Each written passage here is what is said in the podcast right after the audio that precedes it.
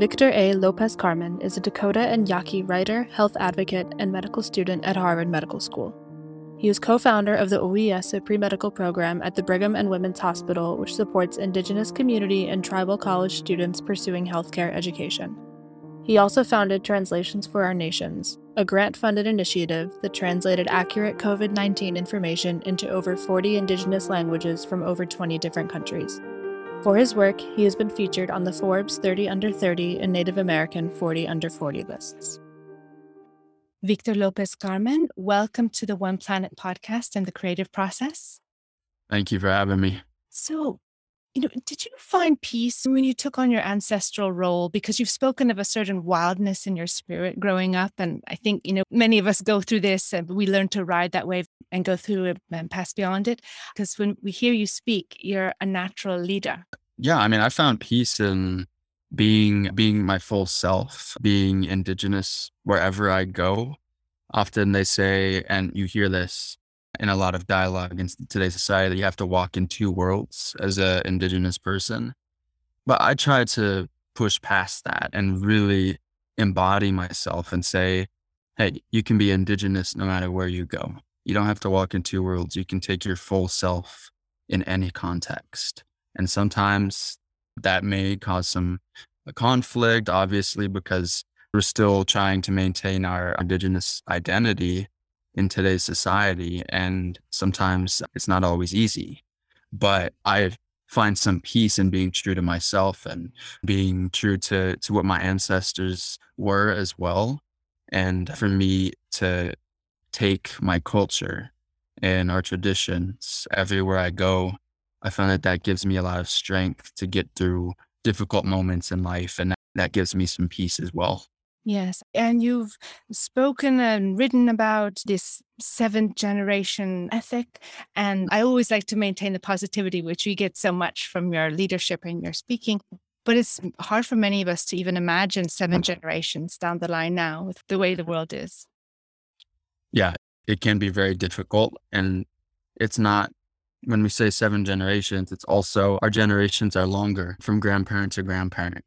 It's not the Western idea of one generation. So it's even longer than most people would know. And the thing is, it does take practice. It does take true intention, not only individually, but societal community intention.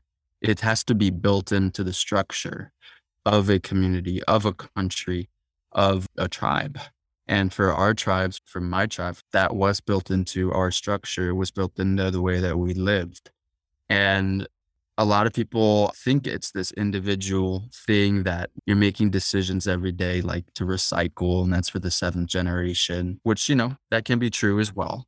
But it's much more systemic and thoughtful than that. It's at a very, very high level. And we have a lot of records of our leaders, of indigenous peoples, councils, even prior to colonization, or when they would meet, they would discuss future generations and specifically like how their actions that they were taking, for instance, actions they would take on where to move that year, or actions they would take on whether to engage in conflict, even during colonization, on whether to enter into a treaty with the United States government. How would that impact future generations from the tribe? And they would really have a discussion on that. And that's the level that it needs to be built into in my opinion, into the way that we formulate policies today. There always has to be a place in the discussion where we say, stop. Let's think about how this impacts those future generations. Let's let's really discuss this. Let's really analyze this. Because if we don't do that, it's just going to go down to the individual level and not be at the systemic level that we need it to be for it to work. Yes. I mean, the political systems, eh, of course, vary from country to country, but in America, where we see a lot now, but everywhere there's it's just the politicians wanting to win and wanting to tear down what's been achieved previously it's not thinking as you say intergenerationally that maybe we can discuss it a little bit later but first just tell us where you come from the two tribes that you come from yeah, of course. Yeah. Well, I was raised in Tucson, Arizona, which is where the Yaqui tribe is. My mom is Yaqui and she's Mexican, Irish, and Spanish as well. So I'm, I come from a mixed ancestry, but I was raised Yaqui. You know, in ceremonies, my mom worked for the tribe. It was pretty much everything that I knew, always surrounded by community there, Yaquis, and being on the reservation, babysat, going to to take care, running around the reservation, the kids during ceremonies, and it's just how I grew up. And then I also grew up, you know, fairly engrossed in my Dakota side. My dad is Dakota, and uh, I'm a member from him. I guess I'm formally enrolled in the Crow Creek Sioux tribe. And uh, he took us to ceremonies as well, to a couple different ceremonies from our tribe, and always really felt close to that. Both my parents, when I was younger, were involved in Indigenous activism. My mom and my dad would often go to protests, they would organize movements, they'd be part of multilateral indigenous peoples movements, not only nationally but internationally, that were operating at the grassroots level. Activism is a it's a tradition in my family for indigenous rights. I have aunts and uncles that were very involved as well. So as a kid, I was often at those protests. I was often running around as a little native kid with all the other little native kids while parents would be in meetings discussing you know, how to move forward, discussing indigenous rights. And we would be there in that environment. And I think that that also really made an impact on me from a young age that just to see everyone around me working together to try to make life better for indigenous peoples that really had an impact on me. So yeah, that's how I grew up. And also, well, I'm indigenous and I'm a member of, of a tribe and part of another indigenous community. I also feel connected to other parts of my ancestry too, like my Irish side, which I'm learning more about. And I grew up pretty involved in my Mexican ancestry and culture as well, being in Tucson, high Mexican population, going to quinceañeras, and often going to Mexico as well as a kid because the Yaqui tribe is on both sides of the border. So we have eight villages in Mexico that, that I would grow up going to as well and and cities to visit family across the border. So this seems like these transcultural conversations that you're having from the time you were playing as a young boy kind of prepare you to be a co-chair that you presently are of the UN Global Indigenous Youth Caucus. It exposed me from a young age that this issue is global, that indigenous people's rights is a global issue from you know, I didn't know the extent as a little kid. I didn't know that indigenous peoples were I guess formally in 90 different countries, but I grew up at some points going to Latin America. One time, my mom, you know, she was working with indigenous peoples in Guatemala uh, and Ecuador. And so I knew that there were indigenous peoples at the very least in the Americas. And yeah, and then getting to see them work with all of them, I think it taught me that this issue is global and indigenous solidarity between different indigenous peoples in different countries is so important in making progress. And tell us about some of the priorities and initiatives at the caucus. Well, the caucus was founded in 2005 and the main goal really was to to have indigenous youth give them a voice at the UN Permanent Forum on Indigenous Issues, which is a UN gathering that takes place annually. It's the largest gathering of indigenous peoples in the UN system. So that's the official the Global Indigenous Youth Caucus is the official caucus of that gathering. That's the very basic level. And we give statements representing the voices of Indigenous youth from every world region. And uh, usually we have anywhere from like 50 to 100 Indigenous youth leaders there that are on site. But we do get involved in other parts of the UN as well. And we've been getting more involved like in the, the COP, like climate change conventions, food and agriculture organization convenings, the World Food Forum, and and different you know other avenues within the UN system that can also benefit from indigenous peoples being there, like the the UN Youth Forum, for instance, and so we're working with a lot of different UN agencies and different UN gatherings and convenings to try to help indigenous youth to bring their voices forward in those places so that we're represented. And you spoke of the food forums and of course your focus is on medicine and also bringing together indigenous medicine or traditional medicine and Western medicine and just bring health to your community. Just tell us a little bit about those initiatives and particularly during COVID as well, you had a translations for our nations. So the translations, it was a project that that kind of span out of, of my experience as an indigenous medical student at Harvard when the pandemic hit. And I wondered immediately all this information how are Indigenous peoples in the world who still, the majority in, in some communities, where the majority of people only speak their Indigenous language? How are they understanding all of this information? And my tribe in Mexico, most people there still speak Yaqui. There's some Spanish as well, but a lot of the elders and a lot of the kids will only speak Yaqui. So what they started doing was finding ways to translate the information and put it on local radio stations in Yaqui, in the Yaqui language. And that was working quite well for my tribe. And I thought, no, can we expand that? Can we do something to help facilitate that on a wider level?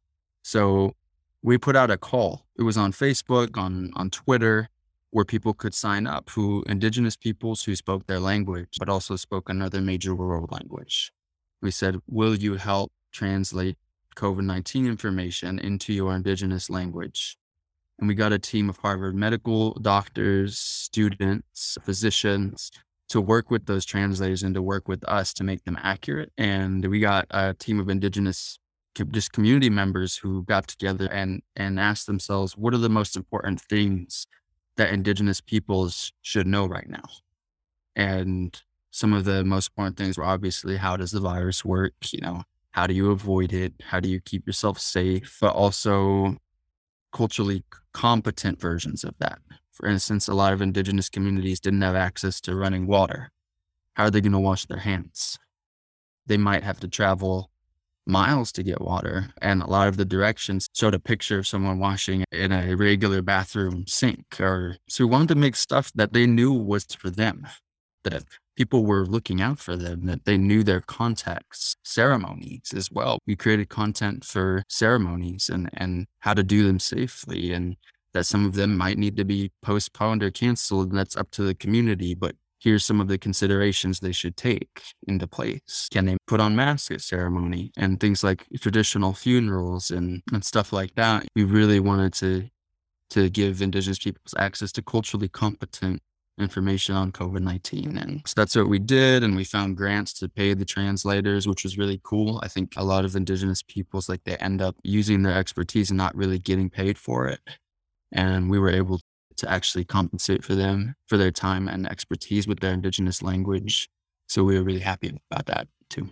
It's beautiful that you could really save lives and also respect the traditions because I, I know that that's difficult and I don't know the numbers exactly about how within America and within other indigenous communities, I don't know what the percentage of deaths to COVID. Well, with COVID in the US, Native Americans had the highest death rates and the highest hospitalization rates and their lifespan decreased more than any other race. So uh, that's just in the US. You know, I'm assuming you might see similar patterns in other parts of the world, but I can't say for sure. Yes. And it's surprising too. In the Amazon, it passed through and you think, oh, it's protected, you know, it's isolated. But then in COVID, it enters in, it can devastate. So, yeah. Yeah it's beautiful that you identified that and you're able to spread knowledge. And I know you have other medical initiatives promoting. It can, can be a little bit difficult for Native communities to maybe feel that the medical profession is one that's open to them. I want to discuss that.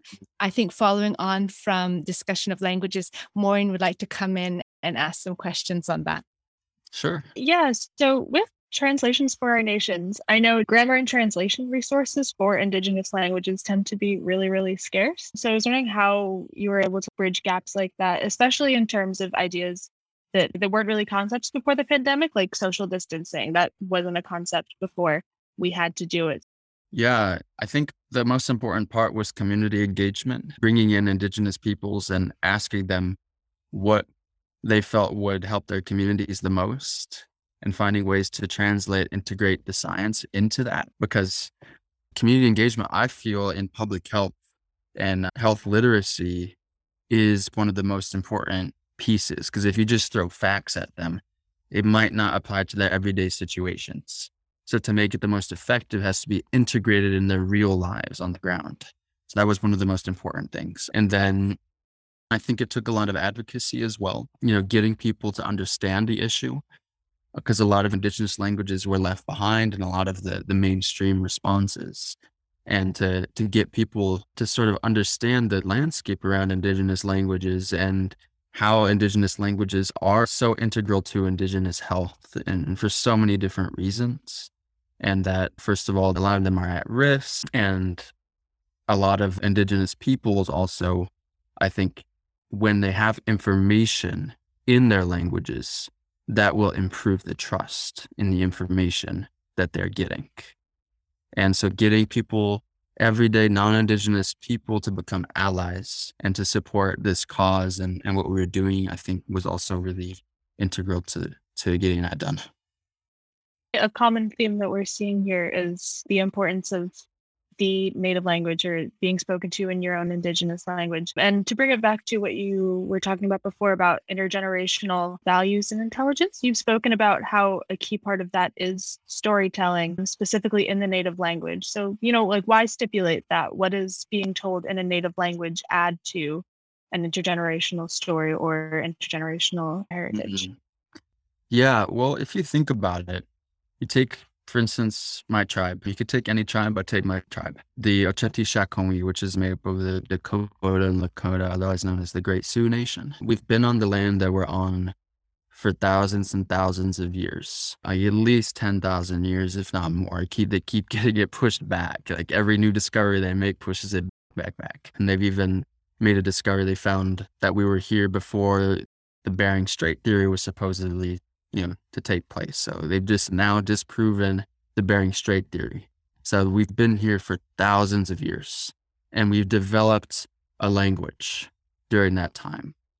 So integrated into the language is so much knowledge about how to live in our traditional territories.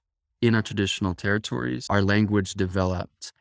And because of that, our culture is so embedded within the language and the land it's almost interconnected with it, with the different animals that live there, the different species, the plants.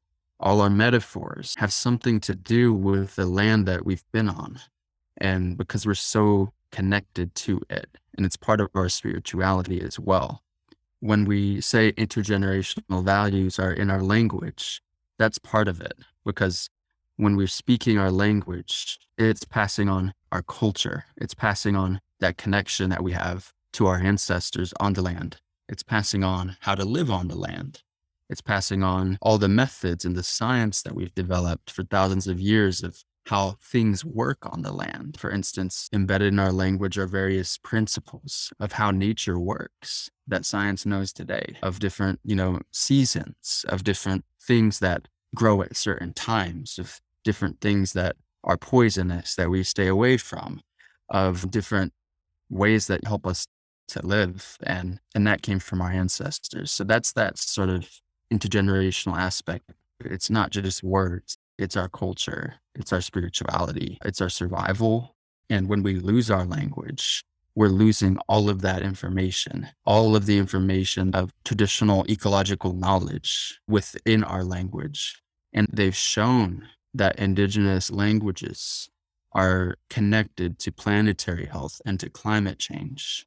And when an indigenous community loses their language, the planet and takes a huge hit because of all the traditional ecological knowledge that that community's losing that protects the area that they're in.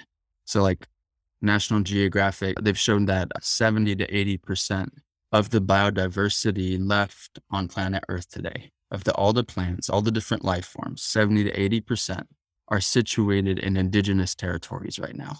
And we only make up five, around 5% of the global population. So we are literally, the way that we operate and the way that we are is literally saving the planet because we're the ones who are still taking care of it. We're still protecting it.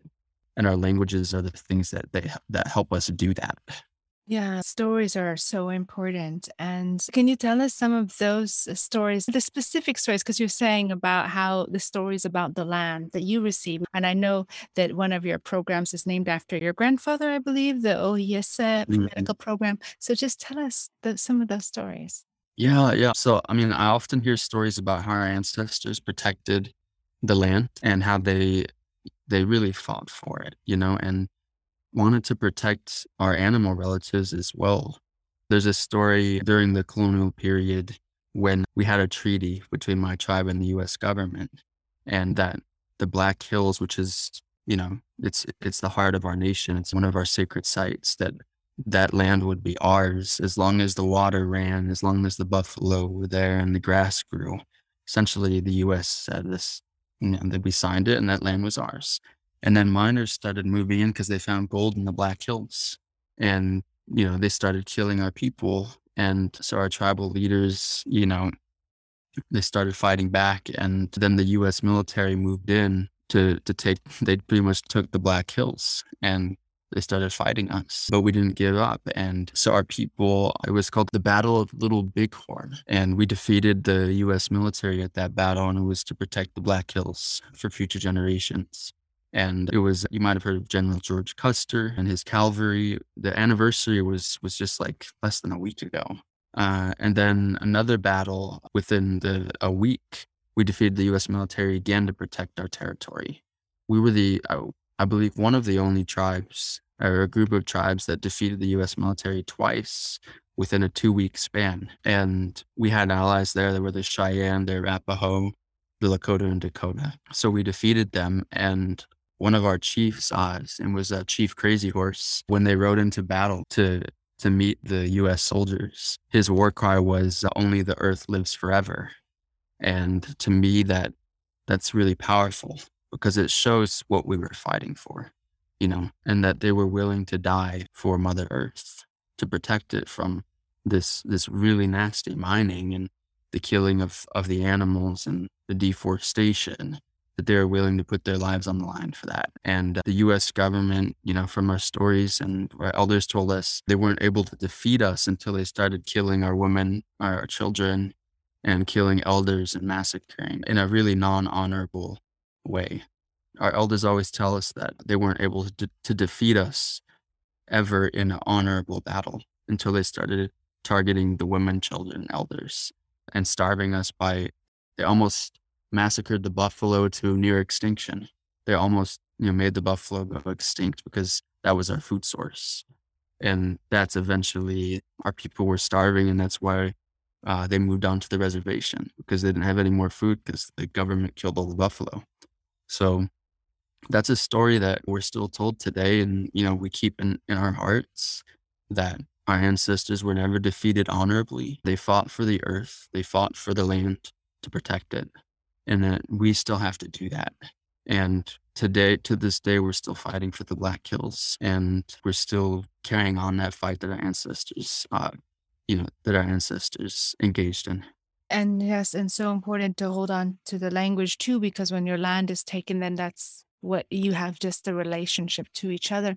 You spoke about, of course, your ancestors, and I love this prayer or, or thought that you remind yourself of how are you living up to the dreams of your ancestors hmm Yeah, it's so important. We still feel very connected to our ancestors, and most Indigenous people think about them often.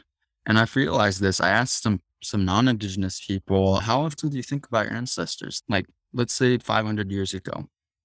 Do you think about them? Do you know who they were? Do you ever consider them? And most non-indigenous people that I ask, they don't. They say no. They say don't. We. I hardly ever think about my ancestors past, like my my grandma or great great grandma, grandfather. But indigenous peoples are, always thinking about these people that we came from, even like more than a thousand years ago. And I find that to be such a powerful lesson that everyone can take of, of how we live. And I'm sure other people do that too. And I'm talking about when I when I say people I've asked, uh, that's mainly white people that that they don't think about their ancestors in that way.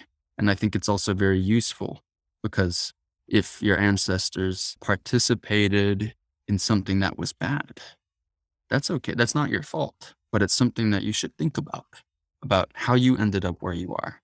If your ancestors, for instance, were part of the movement of Europeans into westward expansion during colonization, you need to think about that, about how you got here and what that meant for the people that, that they were displacing.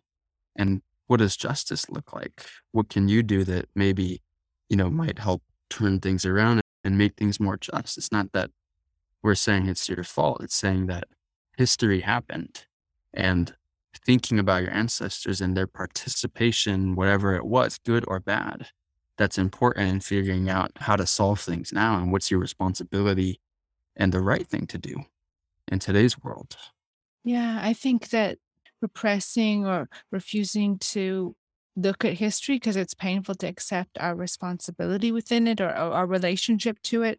Um, you can see the anger and conflict boiling up as comes from maybe that refusal to address that you know it has to come out some way and you addressed before it's really a spiritual journey whatever our individual faith might be when you think about the environment and our relationship to nature and animals and, and human beings i like to frame it within that question because there's the other side of it where it's being framed as we can make it profitable to incentivize people to do these things that should be second nature but maybe it's unfashionable to say, but it is a sort of a search that's aligned with spirituality.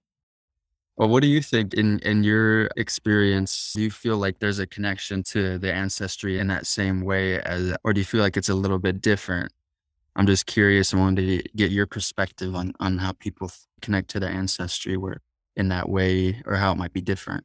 I'm in Paris. And so the sense of history is strong here. You know, I can just go a street away and there's Roman ruins. I think history is something that we do remember, but also maybe not enough, but it's something it's hard visually, it's hard to forget.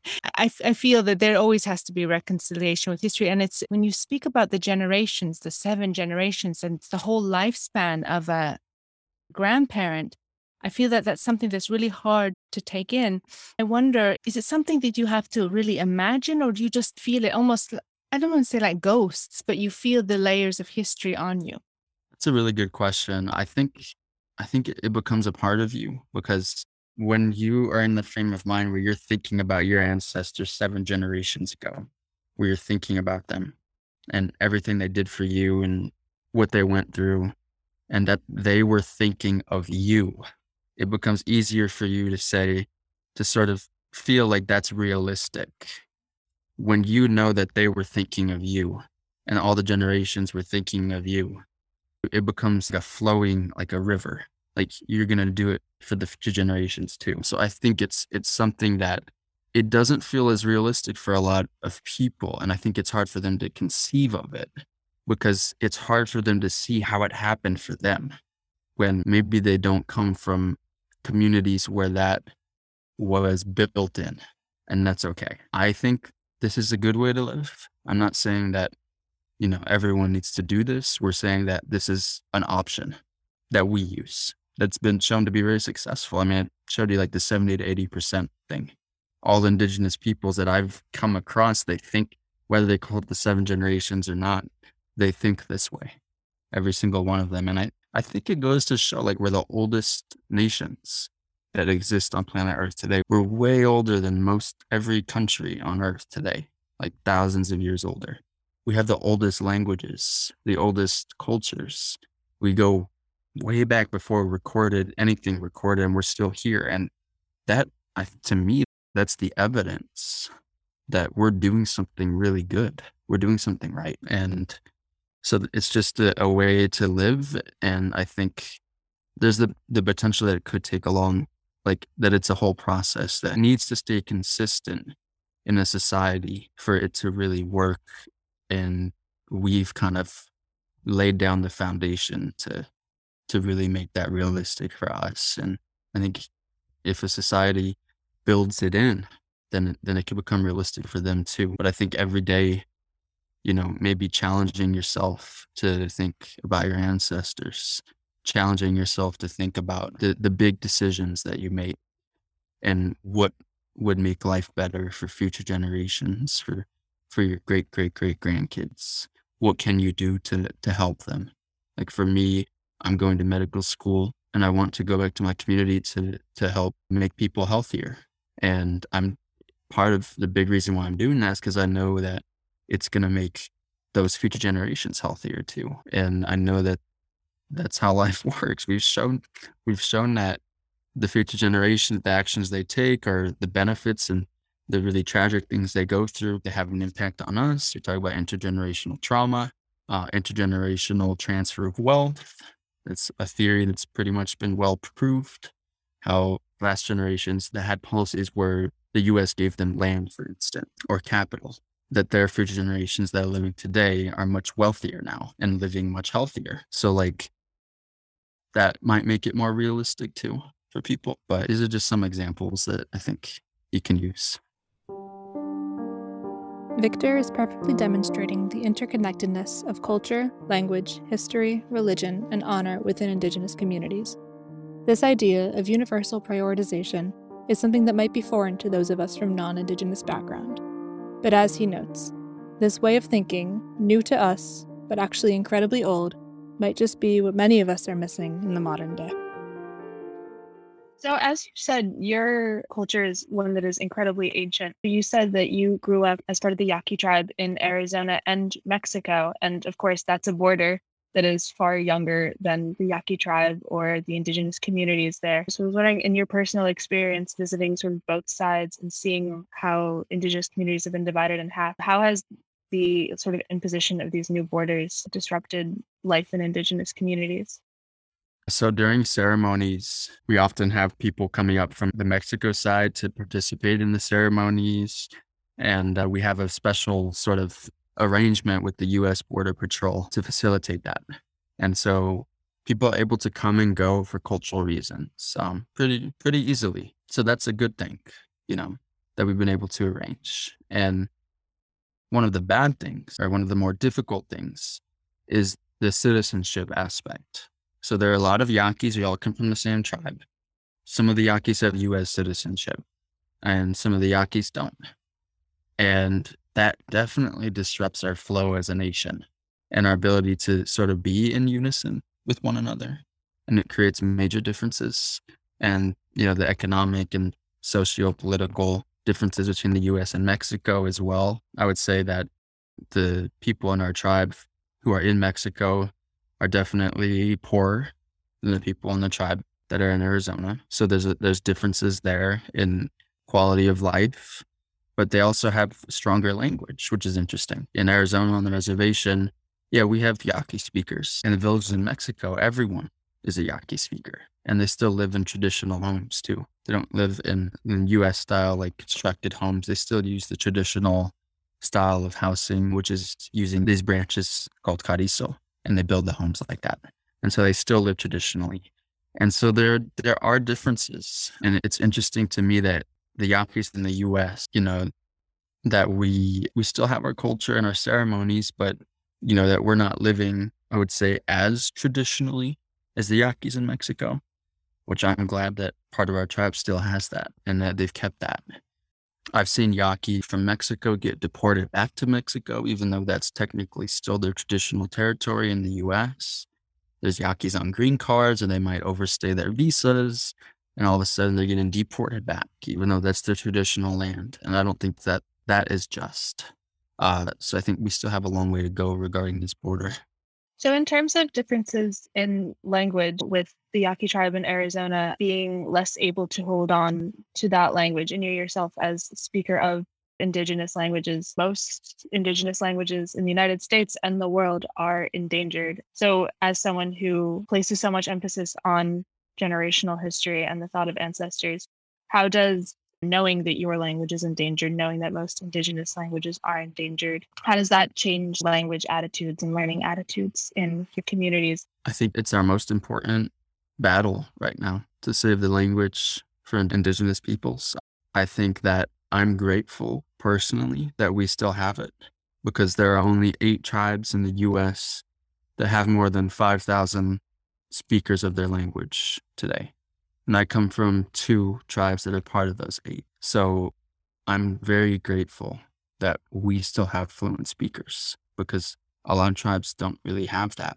They don't really have the numbers that they need to really make it integrated, which we could still do and which we still do. At ceremonies, you hear language all the time, speak indigenous language. I still hear my parents, like my dad, my stepdad speaking in Yaqui with someone at the ceremony. And I'm like, wow, that's, I'm so happy that we have that. And it just makes me feel like I not, I don't want to take that for granted. We have the privilege to, to be able to connect with this generation that grew up fluent still. So I think that that deepens it for me and makes me more motivated to use what we have and to not take that for granted and to pass that on to my children is really important as well for me. In linguistics, there's sort of this rule of third generation language loss, which is by the time you get to the third generation, a minority language is lost. And of course, indigenous languages stand out from that because you know they've been incredibly resilient. So I was wondering how in your communities have you seen that sort of in action? Is the language being transferred to kids? Do they have a passion for it? I'm wondering about the interplay between how significant your language is to your culture and your history, and how that inspires people to keep learning it and keep the language alive. Mm.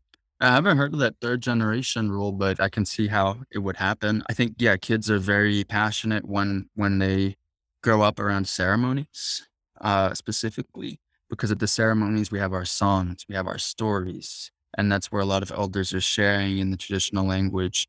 And I think the kids really get a lot there of why our language is so important, and it really becomes part, like I said, like much more than a language. It, for them, I think it starts becoming a part of their identity and their culture and their spirituality. And I think that that really is the driving force of our language.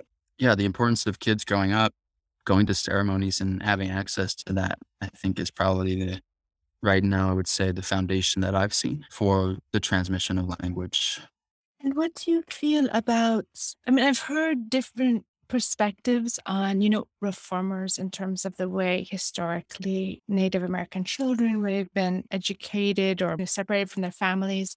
I don't know what, your view is on that or how you've come to peace with it. Well, I think it was tragic, you know, what happened. You know, that thousands of kids were stolen from their parents, from their communities, and they weren't allowed to speak their language. They weren't allowed to practice their culture. Their hair was cut and they were abused um, in boarding schools. The majority of them, when they've done studies and taken reports from these boarding schools and elders who were forced to go to boarding school, majority of them were sexually abused by the priests or the nuns uh, when they were kids there.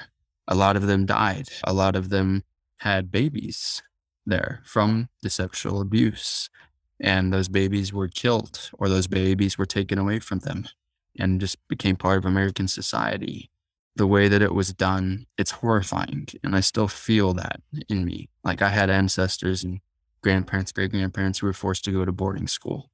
And uh, it still is traumatic for me. I still feel that intergenerational trauma of their experience and how the language was sort of beaten out of them. I find that, you know, very, very sad. And I still feel like the US and Canada and any other country that operated that that educational system, including Australia, they have to take actions to reverse those impacts. I think they should be doing the opposite now of what they did. For instance, they spent billions of billions of dollars in today's dollars on boarding school system. They should be spending billions and billions now on language revitalization, on reversing those impacts. There's a lot of reparations that need to be done. And for me personally, I understand that I am in a Western educational institution as well. And I'm not saying Western education is bad. I'm saying how you implemented it is bad. How you forced it on us is bad. It should always be a choice. It was my choice to go to school. A lot of people stay home today. That's totally fine. You know, that's their choice. And you know, Western education for me, I'm gonna it's gonna be a good thing. I'm gonna use it to help my people. And a lot of people could have done that back then too. And they just should have created a better way for them to do that, where they didn't have to leave their culture and assimilate. And they didn't have the saying of the boarding school. One of the first US boarding schools that was created was kill the Indian, save the man. It should have been like provide equal access to education without assimilation or something like that, you know? That's what I would have wanted. Have, have you seen some models today that are really respectful of this, like bilingual or trilingual or education models within Indigenous communities? I don't know, you know what's going on in um, the all the Indigenous communities around the world. Yeah, well, schools on reservations, a lot of them are teaching language now. In our tribes, you know, a lot of the kids grow up learning the language in school, which is really cool. Those schools are usually on the reservation within the tribe, run by the tribe. I find that schools that are run by a tribe and people within the tribe, those are always really good models because they're by us and they're for us and they integrate that just naturally. There's models in Australia that I that I studied when I was over there, boarding school model. So in Australia, because a lot of the communities are very remote, they, a lot of them don't have secondary schooling within the community. So a lot of the indigenous youth they have to leave the community to get an education, even in secondary school, like before college. So they're leaving as minors, and uh, that is very challenging. So still thousands of Aboriginal youth you know, age 12 or whatever, traveling thousands of miles to some boarding school in a, in an Australian city away from their community. And some initiatives have started instead, you would think this is obvious, they started building schools in their communities. So they don't have to leave. And I think that's always the best option. But if someone, if a parent, you know, wants their kids to leave, it should always be a choice. It should never be someone coming and forcing a kid away or the system making it so they don't they have to leave in order to get an education. Uh, there should always, I think, you know, be a balance between that. I want to speak a little bit about the initiative that you created in your uh, grandfather's name, the Ohiyesa pre-medical program. Yeah, so that's going on right now. And that's why I'm in Boston. We have like eight native pre-meds. They studied at tribal and community colleges. And we found that those students who study at tribal and community colleges often have less access to these opportunities as opposed to students who study at state or private universities that are more well funded and have there's a lot more potential to to have access to to like mentors and labs and experiences that medical schools want. And yeah, so we created this. Um, Ohiyesa was was one of my my great you know grandfathers, and he was the first Native American man, but the second Native American in general to become a physician. The first Native American physician was Susan La Flesche, a Native American woman. And so he, he was shortly after her. And he went to Boston University School of Medicine. And then he went back to our community to practice medicine. So we thought that was very beautiful. And his story was beautiful because he came from his community, got educated, and then went back and used it there. And so we created a program in that spirit that for Native American students, pre medical students who were interested in getting education and then going back to their communities to use it. And I know that you are studying to be a pediatrician. What drew you to that? I just loved working with kids. I didn't know that I wanted to be a pediatrician, but you know, as you're going through rotation, some of them you just really get drawn to and you really start to enjoy. And I just really enjoyed working with kids of all ages. And I found it to be really, really pleasant and that I really wanted to get up and, and wake up at 5 a.m. seeing kids in the morning. I imagine that, that you're a very inspiring doctor in the making and that you'll bring a sense of light and be a great example for anyone who wants to follow in your footsteps. You can see it, it just comes across immediately.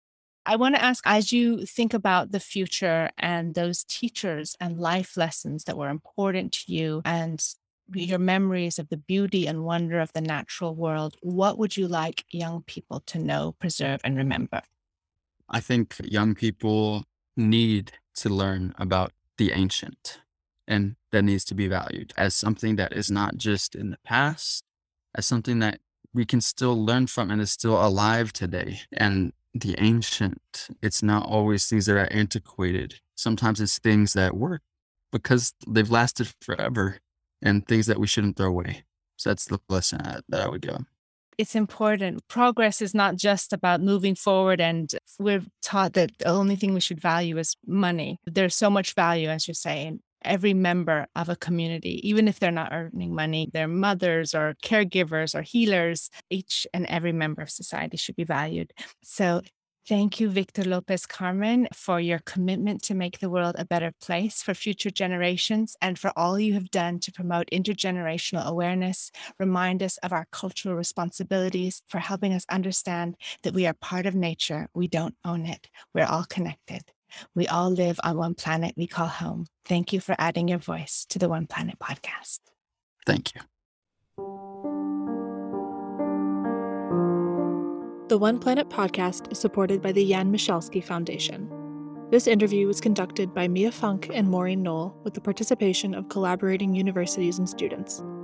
Associate Interviews producer on this podcast was Maureen Knoll. Digital media coordinators are Jacob A. Preisler and Megan Hagenbarth. Theme music was written and performed by Juan Sanchez. We hope you've enjoyed listening to this podcast. If you would like to get involved with our creative community, exhibitions, podcasts, or to submit your creative works for review, just drop us a line at team at creativeprocess.info. Thanks for listening.